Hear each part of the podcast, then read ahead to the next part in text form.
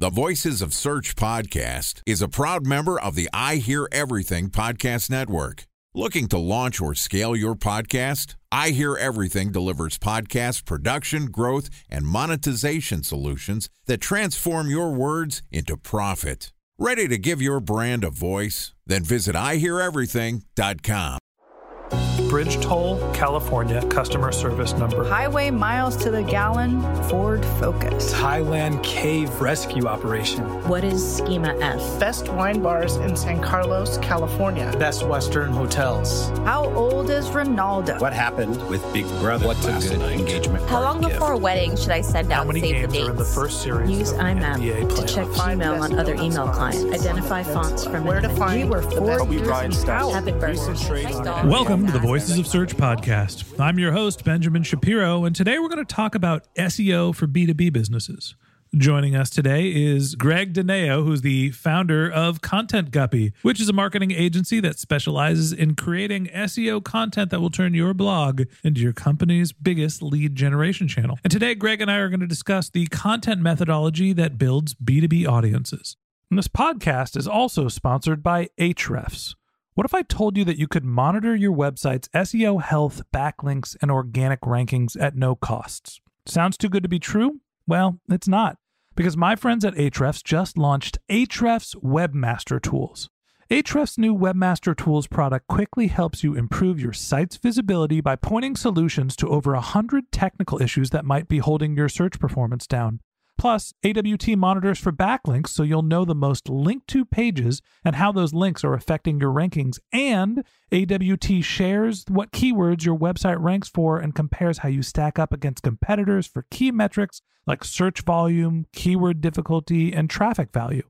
Look, monitoring your website used to require multiple expensive tools. And now, thanks to Ahrefs, that's not the case anymore because AWT will help you monitor your SEO health, backlinks, and keywords for free. And no, it's not one of those 14 day free trial offers. It's a powerful site audit tool that will keep working for you for free. So check out Ahrefs Webmaster Tools at ahrefs.com slash AWT. That's A-H-R-E-F-S dot com slash A-W-T. All right, on with the show. Here's my conversation with Greg Digneo, founder of Content Guppy. Greg Digneo, welcome to the Voices of Search podcast. Thank you for having me. Excited to have you as a guest on our show. Excited to talk a little B2B SEO strategy. You're the founder of Content Guppy. Tell us a little bit about what that means. So, we uh, basically create, promote, and rank content that is designed to rank and then turn those rankings into customers. That's the essence of what we do. We rank content and then attract readers who become customers. So, Greg, you make it sound so simple. Um, you know, hey, we create some content, we write that content so it ranks, and then the customers show up. All right, that's easy. Thanks. Podcast done. See you later. Have a good one. Everybody call Greg. There's got to be some secret sauce. Let's start at the beginning when you're creating your content. First thing you have to do is understand who the audience is. Talk to me about creating content or what the methodology is for a understanding who your B2B audience is and then creating a content strategy around them. Sure. So to understand who your audience is, the, the very first thing you have to do is talk to your customers. So if you're on the SEO team or you're in the marketing team, whatever it is, I highly implore you to jump on sales calls as often as you possibly can because without that you have no basis for who your customer is what their pain points are what they're looking for. What are they thinking about when they want to buy your product or service? So that is the very first thing that you should do. And when i first started working with a software company called time doctor on the marketing team one of the first things i did was jump on a customer call or a sales call every single day for about a month or a month and a half. So implore you to do that then once you understand have a full understanding of who your customer is and what it is they are thinking about when they search for your product or service or the ideas around your product or service then you can start to build content frameworks to fulfill various parts of your marketing funnel So let me ask you a question. You know, you mentioned, hey, the first thing you had to do is understand who your audience is, who your customers are. And your suggestion is go and sit on sales calls if you don't have the ability to do that. talk to customer service, understand what are some of the questions that your customers are asking. I think there's a big difference between defining your customers from your demographic segments and actually understanding what their pain points are. Most of the time, when people think of audience definition, they think of age 24 to 35, live in a major urban metro, skew slightly male, make fifty to a hundred thousand dollars. Well, work in a B two B marketing company. That's what most people think of audience definition. Where you're saying you have to be more, I guess it's pain point oriented. So talk to me about the difference when you're defining your audience from classic definitions. Yeah, I would say it's more qualitative than quantitative. So one of the things that you could do is while you're doing your your customer, I'll, I'll call it development, is you could scroll through Facebook groups, uh, relevant Facebook groups, and Slack channels and things like that, and see what people are asking. And that is sort of how you begin to get an understanding of those pain points. So that way, when you you go into a call, you could say, or a sales call, you could say, "Hey, what is the pain point that you're having right now that led you to us? Why is that a big pain point for you? How much time is it taking for you to solve that pain? Or, you know, how much are you spending thinking of that pain point? All those things that you can then get a better understanding of your customer's frame of mind when they come to your site or when they want to buy your product right? Like what you're talking about is like, you know, those demographics. Those are awesome demographics to put into like a Facebook ad or, or something like that when you're thinking about search, it's more about the mindset of the customer when they want to find your site or when they want to read a, an article that you've written or when they want to again eventually buy your product or service. Yeah, I think you're putting yourself in the customer's shoes. Shoes, yes. You're trying to develop a level of empathy beyond I have this product or service and you need this product or service. Understanding who the actual people are, understanding behind why they're interested in the service. Yep. So, walk me through the methodology that you use to build B2B audiences. First off, talking to those customers, understanding their pain points, who they are.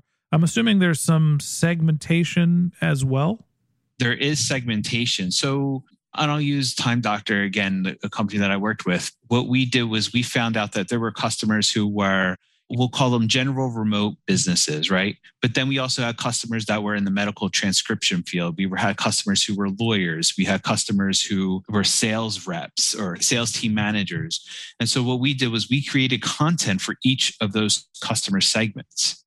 One of the things that I found out is when you break out the content, uh, those customer segments, you are almost never going to run out of content because there's always going to be a new person to talk to and a new thing to say. So yes, break out the customer segments and create content for each customer segment. All right. So you're segmenting, you're thinking about what the content strategy is. You mentioned, hey, we figure out who the customers are, we create content that ranks. When you are thinking about creating the content for those various segments, how much are you writing for the person and how much are you just writing for the search engines to build pages that will attract those people? I would say 80% is for the person, 20% is for the search engine. Is standard Pareto principle. So what I mean by that is we will optimize, we will put in our LSI keywords and all that good stuff, you know, make sure that the sub headlines have the requisite number of keywords in there and, and all those things, right? Like we do do that, you know, URL structure, best practices, but the other 80% is written for the person. So that way their problem is adequately solved when they come to the site because time on site is such a huge part of the Google's ranking factors. So if you can't keep them on site on the page, then and they leave and they bounce straight away, then you're going to uh, drop in ranking anyway. So you might as well write for the person more so than than the algorithm. At least that's what we have found. Now, when you're thinking about writing for the person, do you find that there's a difference in writing for people that are in B2C businesses, right? The actual consumers, or when you're creating content for a B2B business? There's no real difference in the content structure. I will say though, in B2B businesses, more people are looking to solve a specific problem, like how do I grow my business? How do I get more leads? How do I save my business money? Those types of things. Whereas in B2C businesses, that's not always the case. Like there could be an entertainment factor in the B2C content. Like, hey, I just want to have fun kind of deal. And maybe that is a problem that needs to be solved as well, I guess. But it doesn't fit into one of the buckets in a B2B type of content, if that makes sense. Time for a one minute break to hear from our sponsor, Previsible. So you're looking for SEO help, and you got a couple of options. You could start replying to spam from agencies that claim they can get you to rank number one on Google. You can pay an hourly rate for a consultant who will inevitably nickel and dime you with hourly charges. Or you can work with a cookie cutter agency to quickly launch a strategy less project with low success rate.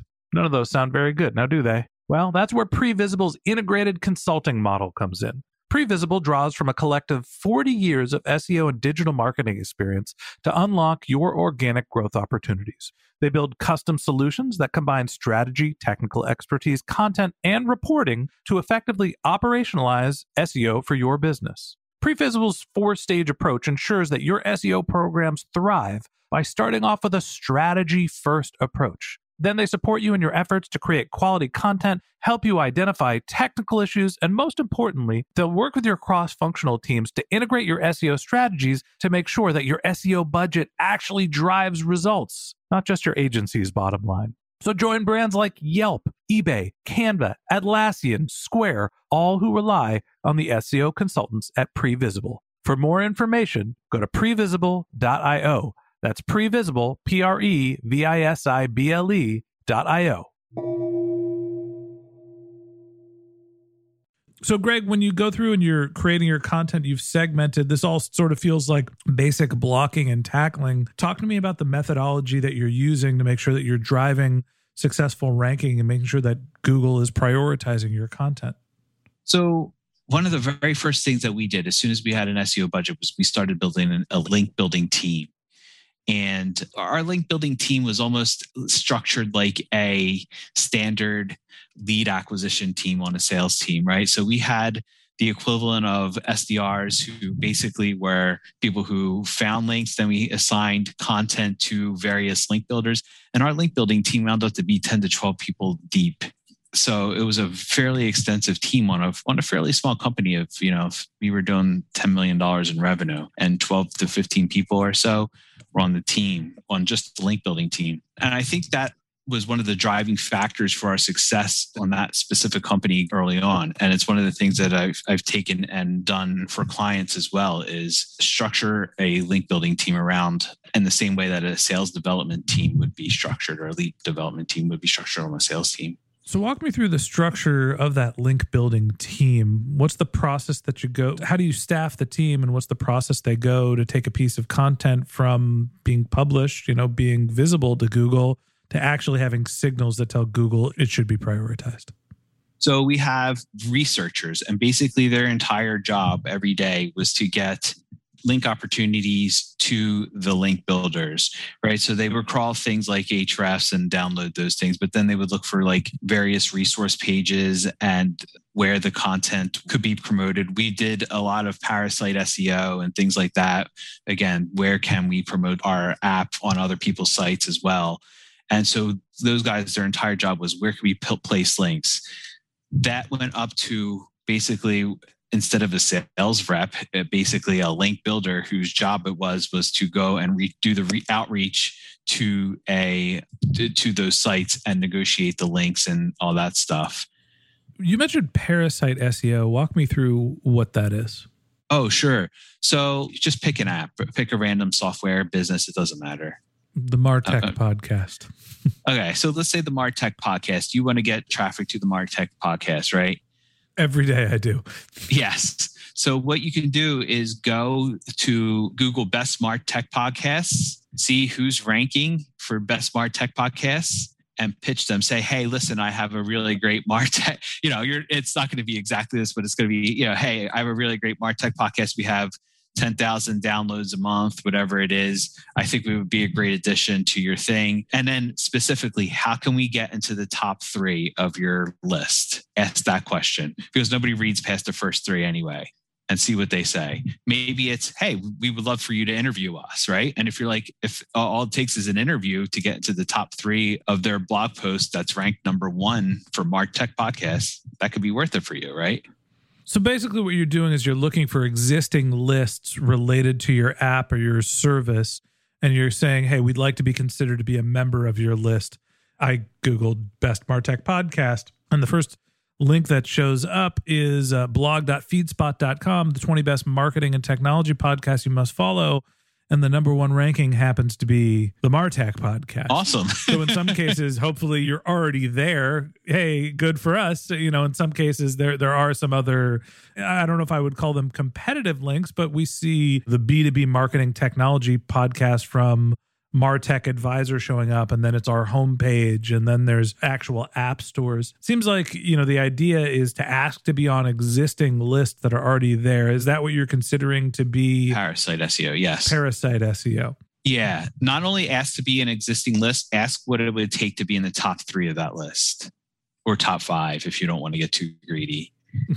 okay.